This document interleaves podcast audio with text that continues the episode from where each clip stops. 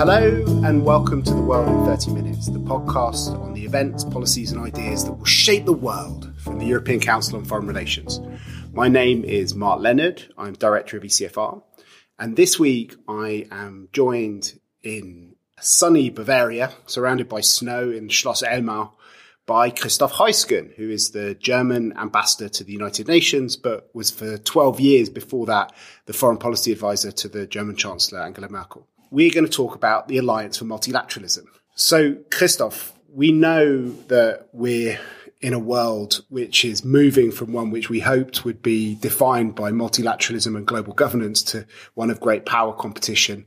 And that many of the international institutions are under great pressure now from that great power competition. So it's in that context that this Alliance for Multilateralism was launched. You were their presence at the creation, you brought together many different leaders from around the world. Can you explain what some of the thinking is behind it and, and what it actually means in practice? Yes, thanks, Mark, and uh, thanks for the opportunity to explain a bit this, this uh, initiative and the background to it. And uh, in your introduction, you already alluded to multilateralism and the history of multilateralism. And this has to do a lot with Germany, because when you go back in history, you'll see that between 1870 and 1945, within 75 years, there were three major wars. There's two world wars. And uh, the consequences of this was that the international community, the allies, US, France, Britain, China, Russia, all said, well, we have to change that. We cannot have a situation where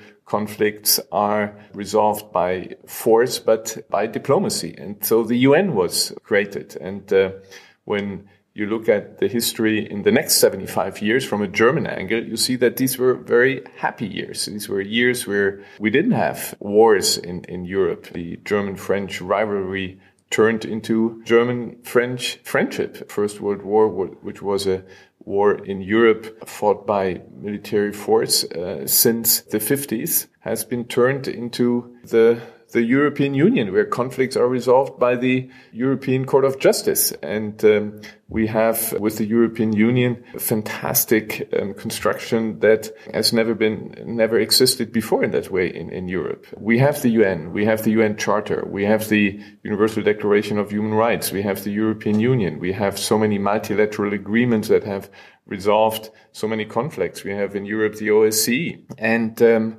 the impression is that this multilateral world is under under threat and that we are returning to a period where those who are stronger are getting their way and it's not the rule of law that is dominating. And therefore, this Alliance for Multilateralism was founded. It's an initiative by German Foreign Minister Heiko Maas. It was a German-French initiative. Actually, it started already in 2018 at the German Ambassadors Conference, but it was launched in a real way during the high level week at the UN in September of uh, 2019. And um, on fairly short notice, it was a spectacular event where over 50 foreign ministers came together, kind of the founding fathers of this um, alliance for multilateralism. And this presence of, of so many ministers from so many different countries and continents showed that the old idea, the old idea that you resolve problems through diplomacy and through multilateral agreements, through the rule of law, through the rule of international law, that this idea is not dead. And um, we are working on these. We are working on the on this initiative as a general idea, but also on very specific terms. So it's something that Germany stands for, and we'll engage on this. So before we look at what the alliance can actually do, maybe we can start to diagnose some of the challenges at the moment. You sit in New York. You were representing Germany on the Security Council and have been right at the heart of a lot of the, the most difficult discussions about global order and have seen all the, the tensions, but also one of the big changes, I suppose, in recent years has been China playing a much more active role within the international system, not least in the in the UN itself, and being much more assertive in, in pushing Xi Jinping thought into different policy statements, taking control of key posts within the UN system, defining the agenda in a, in a very different way. So much so that whereas as Europeans, we used to think of the UN as a multiplier of European values and European order. Now in, in many domains, uh, become a force multiplier for the for the Chinese worldview as well. What do you think the biggest pressure on the system is at the moment? If you had to describe the biggest challenges to multilateralism. Don't don't get me wrong here. We what you described about China's role and um, the the increase in China's weight is something positive. I mean, look at China and look what the country has done to bring uh, millions of people out of poverty. You see at the, the, the trading partner that China is. What our concern is that what you hinted a bit yourself in your question. You talked about Western values. I don't think that these are Western values that we are fighting for. We are trying to do what the founders of the United Nations established the Universal Declaration of Human Rights, and there are no Western values. They're universal. By a Chinese, by a Chinese lawyer who's one of the key authors of it. I didn't know that, but um, it's a good argument I can I can use. No, but this is the the discussion I already had also in the Security Council with the Chinese ambassadors. There are universal values when you when you cannot put one million members of an ethnic minority in a detention camp because you may through this way prevent terrorist attack. You know, a handful of people. You know, this is but um, from a Chinese perspective, you know the well-being of billion uh, Chinese is more important uh, than the well-being of one million. And this is not according to the Universal Declaration of Human Rights, where the individual person is in the in the center. And therefore, we say we're not defending Western values; we are defending universal values. And therefore, this is something that we we also highlight in the Security Council. But let me go to answer your, your question. In the Security Council, and Germany is there for two years, uh, 2019 and 2020, and we try to play a role as much as a elected member can do this. You know, sometimes we are called the tourists. You know, they're briefly in the Security Council, and uh, we of course are they're confronted with the professionals who are there forever. But uh, we try to do our best, and then we try to use these uh, two years to actually insist on the work of the Security Council in fulfilling its mandate from the uh, from the charter and it's this security council that adopts legally binding resolutions in the general assembly. You also have resolutions that are adopted but they are politically binding. The resolutions in the security council are legally binding. Therefore we fight for the adherence to these resolutions. And when there are violations of these resolutions when there are violations of international law we feel obliged and this is also the basis of the the Alliance for Multilateralism, we feel obliged to actually call a spade a spade. So, in concrete terms, when our Russian friends invade Ukraine, and uh, this continues the invasion of Ukraine, the annexation of Crimea continues to be on the agenda of the Security Council. We tell clearly that this was a violation of international law, a violation of multilateral agreements, and we continue to insist that the international law is, is implemented. And the same holds true, staying with our, sticking with our Russian friends with regard to the international humanitarian law. When you see how Russia and, and Syria are bombing civilians in Idlib and um, yeah. in, in Syria in general, when you see how Russia is protecting the Assad regime and you hear about the horrors in, in uh, Assad's prisons, you have to highlight this in the in the Security Council and call a spade a spade. When it comes to to our American friends, there again, America was at the foundation of the United Nations and the Charter. And if the United States say that they don't care about the JCPOA, about the nuclear agreement with Iran, we had to say, listen, friends, this is enshrined in a UN Security Council resolution. And as long as Iran adheres to it, you cannot just walk away. You are violating international law when it comes to the Middle East, the um, recognition of, of, Jerusalem as the capital of Israel, the um, question of the territorial sovereignty of Israel extending to the Golan Heights, when you talk about the legal situation of the settlements, these are all questions that are clearly resolved by binding international law, and you cannot just uh, forget about it because you don't like the resolution that may have been adopted during the previous administration. International law is independent of which government agreed to this. And coming back to our Chinese friends, I mentioned already the situation of um, the minorities and the detention camps for the Uyghurs. The details that have come out about this are horrific. And uh, also when it comes to the South China Sea, there is by China clear violation of international law and you have to call a spade a spade. If you really believe it, and we Germans do that, and this is, and we fight for it, and this is respect for international law. This is what brought peace to Europe after the Second World War, and we believe that this sh should continue to be the orientation line for the world, for the United Nations, and this is why we why we uh, promote our initiative, the Alliance for Multilateralism. So we'll, we should come to that soon, but maybe just before we do that, you've described a, a, Russian problem, an American problem, and a Chinese problem for the UN in particular. But I suppose you could extend all of those three problems to other multilateral institutions as well. But the other thing which is going on is is increasing competition between those powers, particularly between China and America. I was very struck talking to a very senior American diplomat a couple of years ago, and they were saying that what we do is we look at, at what China gets upset about in the international system, and then we do more of it. and there does seem to be an interesting paradoxical process of re-engagement with the UN system from the US, partly as a means of pursuing this competition with China. Uh, John Bolton's obviously not in the White House anymore, but he's somebody who knew the UN very well and was quite skeptical about it. But it did also mean that he was quite active in getting involved in bits of the UN system which were relatively obscure. It would be very interesting to hear both how much of a, an issue that is and, and, how it affects these kind of core values of multilateralism when great powers see it as a, a battleground for their pursuit of influence and attempts to, to undermine each other. I don't want to comment on that, the policy you described. I just want to say one thing which I say to all our partners, the United Nations and uh, UN Security Council, the, the resolutions that are adopted by the Security Council are not a menu a la carte. These are all binding resolutions and you cannot insist on the implementation of one resolution and then forget yourself on the others. Your credibility is at stake and this policy will not work out. It may work out maybe on a certain issue and for a certain period, but overall,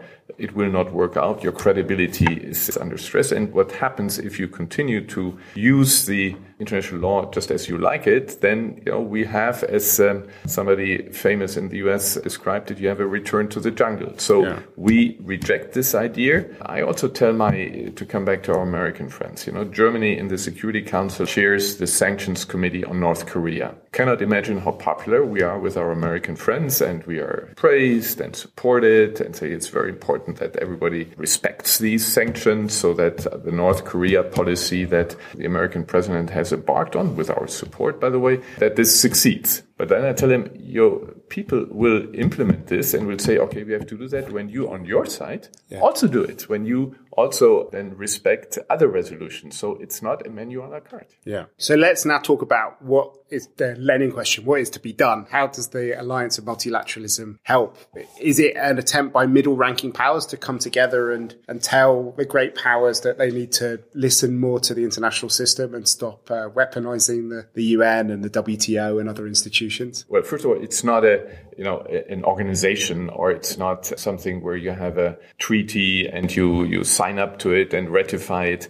It's first this political idea, which is an old idea, but by creating, by, by mentioning it, by having you, Mark, do a podcast about it. We want to promote it. We want to promote it, the idea. We want to uh, have people remember what the basis of our well-being today is.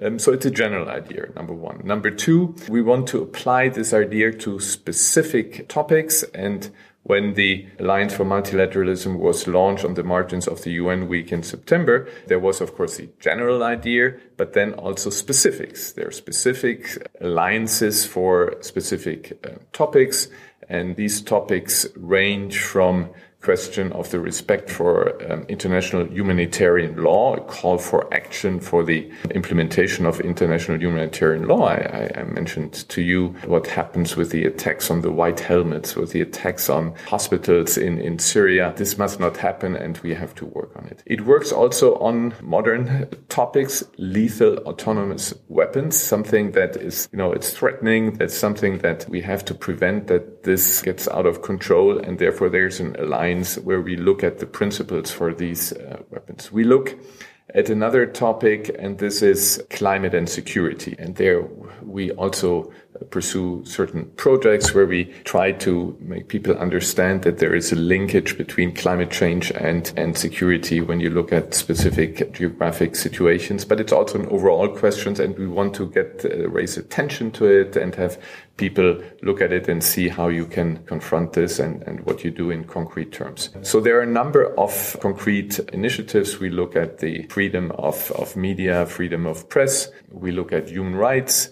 And um, so there will be a number of initiatives that we promote and see to it that it also is not only a general idea, but also bears fruit in concrete situations. So maybe we could take one of those many things and, and talk about what it could actually mean in practice. Because I think that's one of the, the interesting things behind this idea that, you, as you say, you have a general thing, and then you, in fact, it's more a set of alliances rather than a single alliance, which are functional and based around particular issues. But could you take one and, and maybe talk in a bit more detail about how it could work. Is it about um, caucusing before meetings? Is it about um, developing new norms? Is it about trying to to work out how to get swing states on board? Because there are obviously some people who are challenging the core values of multilateralism. There's some people who are true believers, and then there are a lot of for whom an interest based case might work, but who are, need to be won over in particular institutions. Yeah, it's all of this. It's all of this. What you said. It's all of this to different degrees in the in, in the individual initiative initiative. So let me take one which um, is right now very prominent one, and this is the you know we all follow and are concerned about climate change. When you're sitting here in the Bavarian Alps, you don't believe that this is an issue. You know, with the wonderful snow we have the, here, climate change is not the origin of of conflicts, but when you go to to other areas, you you see this. You see the dramatic effects of the Lake Chad um, losing water, no longer feeding people that live around it, around this. So these herders are leaving their places and look for other places where they can feed their animals. But there meet um, and confront some farmers who are established, and all of a sudden you have a fight for the breeding grounds. And there is something that can lead to more general conflicts. When you look at this uh, Sahel zone and this area, you see many conflicts there. And one of the drivers is, is climate change. So while, of course, we, and, and while we speak, we have the COP meeting taking place in Madrid, in Madrid but this is a general question. But we, uh, as we are a member of the Security Council, we see why don't we try to, to link this and look at, at the specific? We then try to get this also into the Security Council, which is charged to um, preserve peace and security and and raise also the, the, the climate issue in the Security Council so that this specific aspect of climate change is looked at and then countries are organizations are then engaging in measures to prevent this from happening or when you see something coming up see that you can get early action get mediation get fast impact projects so that this is looked at. And um, we were surprised when we were launching it. You do have some opposition to the topic, say, well, the Security Council should only look at questions of real war and conflict. We say, no, we have to take a wider look. We have to look also at conflict prevention. You have to look at, you know, the reasons why do you get to a conflict and their climate is, is one of them. So we want to raise it. And we were surprised countries from Estonia to Vietnam to Indonesia, many countries on Security Council are affected by climate change. And this is a very, very popular topic. And we want to have it on the agenda as one element in the very important fight against climate change. So if you take that topic, then who are the most active members in that particular alliance around climate security? You have them from all angles. You have the um, the, the, the, island states. We have the Dominican Republic that uh, has been affected like other uh, by hurricanes, and, and they say we have to do something. You have country like Vietnam. There were studies showing that in 2050 parts of the uh, country will be flooded because um, the rise of the oceans. You have countries like Estonia where it's also on the Baltic Sea and, and, and they, they feel climate change. So you have a, a number of countries that uh, support you in this endeavor. You have Niger now in the Security Council, country that is affected uh, by climate change in the Sahel. So you have it from all different directions. Again, you also face opposition of people saying, well, this doesn't have to do anything with peace and security and you shouldn't look at that. So who are the biggest opponents of it on the Security well, Council? Yeah, those who, who take a very narrow view and um, who don't want to to really have. So the Trump administration would be um, one. The, the Trump administration is not among those who you know wake up in the morning and see how we can how we can support us, but it's the same with our Russian and, and, and Chinese friends. Where do you see? I mean, one of the things which distinguishes you as a German diplomat is how much time you spent thinking about Europe and its role in the world. You spent a long time in Brussels before working for the German Chancellor and were one of the fathers of, uh, of European foreign policy. How do you see Europe fitting into the alliance of multilateralism? It won't surprise you when you look at this uh, alliance that European countries are, a lot of European countries are, are in there. And uh, Therefore, I do believe that the European Union, the European, the members of European countries will be the core. But this, of course, I think it's very natural because after all, the European Union is the incarnation of the idea of multilateralism, of resolving conflicts, looking at challenges in a multilateral way by establishing an, an international order. But what was very important for us that uh, when we look at this lines that we also look at countries from other continents. So uh, from Ghana to Singapore to Chile, you know, we, we, Australia, New Zealand. So we have members from all continents. But let me take your question with regard to the European Union. Also, let me take it up and, and bring it a bit into the Security Council. Not that you asked that, but let me use this as a PR here. we are right now five members of the European Union in the, in the Security Council. Poland, it's Belgium and Germany as elected, plus France and for the time being the United Kingdom.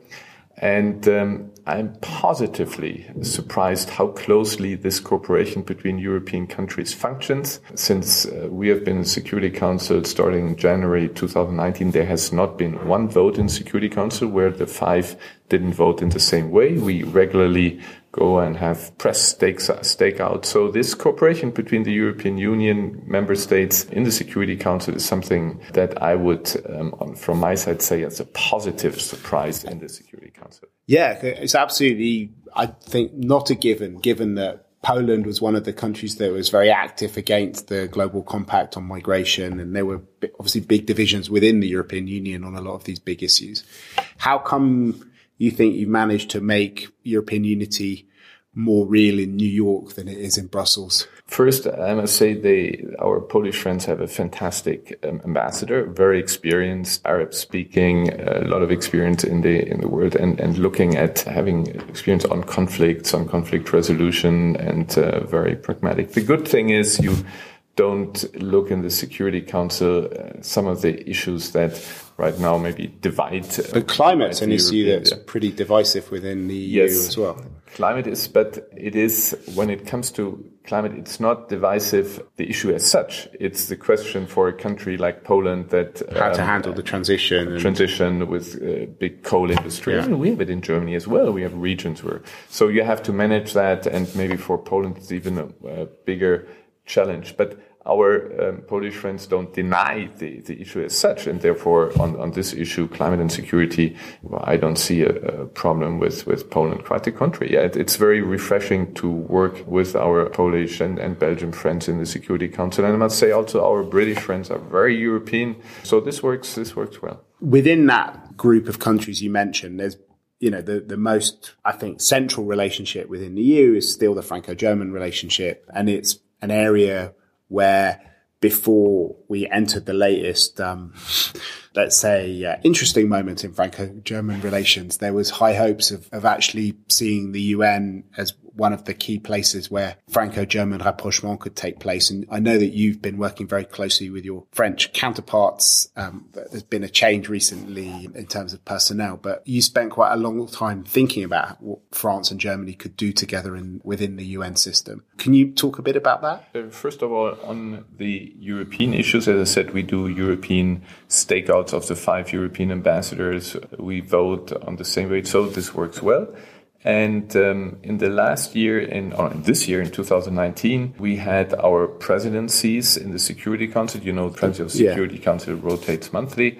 Uh, we have it because it goes according to the English alphabet. France and Germany are next to each other. So with my French colleague, I agreed to do a jumelage, to do a joint German-French presidencies in the Security Council. We had a joint program for two months and presented that also together, and it worked very well. And um, what I was surprised was, and we come back to the idea of multilateralism, that many countries, African countries, others said, well, this is really remarkable. So they used this to look back at the history and see you know, the 75 years of of conflict with three wars between Germany and France, and and then since 1945, 75 years of German-French friendships. How we were able to change this hate that was between governments and the people to a partnership and a, a, close relationship and to manifest that at the UN also brought many colleagues to think, well, why can't we in our corner of the earth also achieve something like this? So something that for a German and a French is very natural and some think, well, you know, isn't it boring to again come with German, French? No, it was not. It was very, very alive and it was very important for many countries. And I think we did a good job in presenting this friendship and demonstrate how when you have very bad relations and, and you think you cannot resolve it, to see, well, you can even overcome the gravest controversies and problems between countries. And in practical terms, apart from the your joint presidency, what other changes are you looking at making in terms of how? I mean, at one point there was even sort of you took well, just after Macron was elected, there was even speculation about France sharing its permanent seat with Germany, which would be uh, obviously a big structural change in terms of how the French think about themselves as much as a, a, change in international organizations. But are there specific changes which you've you've brought in in terms of how you work and the way that um, also France and Germany will work together after your term on the Security Council ends? I mean, there were also ideas to turn the European seats or the French seat into a European seat. Yeah. But um, you know, you have to look at the charter, and um, uh, the charter is very clear. The Security Council is about member states, individual states. There's no institutional room for the European Union in the Security Council. So um, there will always be individual states members of the Security Council. But what you can do is what we have what we have done to coordinate German-French positions, and we have regular meetings. Um, we have exchanges between our staff, and uh, so we try always to come with a coordinated position into the Security Council, and but also go beyond and have, as I said, the um, the five Europeans working together. Uh, next year, Poland will leave the Security Council. We have Estonia coming in, and um, we'll also work with Estonia very closely. On institutional things, it's a very traditional organization, and it is too traditional when you look at the composition of the Security Council. It reflects the situation of the world after the Second World War, what we have to work on, but this doesn't happen in the Security Council. What we have to do is work at changing the Security Council, the composition, and this is something the General Assembly has to look, but we need a reform of the Security Council which reflects the realities of the 21st century. And there again, I'm, I have to say, I'm, I see it very positively that our British and particularly our French friends see it the same way and also promote a recalibrating in the in the Security Council. The questions will we achieve that is another one, but there we work very closely with it. But let me close with one thing which I, on a more lighter note, when we took over the presidency in the Security Council in April of last year, I um, insisted on opening the curtains of the Security Council, and this was a big revolution, getting daylight into the Security Council, wanted to have a fresh air and transparency. But there I had to realize that it's not that easy to change it because um, afterwards some presidencies then again close the curtains. So, uh, you know, working on this and bring some fresh air, having um, more not scripted discussions, but have a real exchange of views on, on, on positions between senior diplomats, something that Germany stands for. And for, for us, the Security Council is very important for us. It is a very important component of the international order. And then we come back to where we started on the Alliance for Multilateralism, where we want international organizations to work. Thank you very much. It's been great talking to you. Just one final question. We often end the podcast with a bookshelf segment. I don't know whether you might be able to suggest some things that people could read if they want to find out more about the Alliance for Multilateralism, either speeches or documents which explain it. There are some speeches, and um, I don't know if you have a website. I will give you some links to it. But Great. in general, I would propose that your listeners go back to the schoolroom and look at the Universal Charter of Human Rights and, and look at some of the basic documents, and they're very enlightening. Great. And what's on your bookshelf at the moment? Have you got time to read anything? I'm trying to. I read every morning in New York the New York Times, and it's a fantastic paper. and by the time I get through the paper, we have the next day and I have to start mm-hmm. over again. No, I wait for retirement at some stage to start to read more, more, more books. Okay, thank you very much, Ambassador Heusgen. We'll put links up to all of the documents that Ambassador Heusgen mentioned on our website, which is www.ecfr.eu slash podcast. If you've enjoyed listening to this podcast, please do write about it on your social media page or ours and give us a great review on whatever platform it, you've used to get to this podcast on. But for now, from Ambassador Christoph Heusgen and myself, Mark Leonard, it's goodbye. The researcher of ECFR's podcast is Jonathan Hackenbroich and our editor is Marlene Riedel.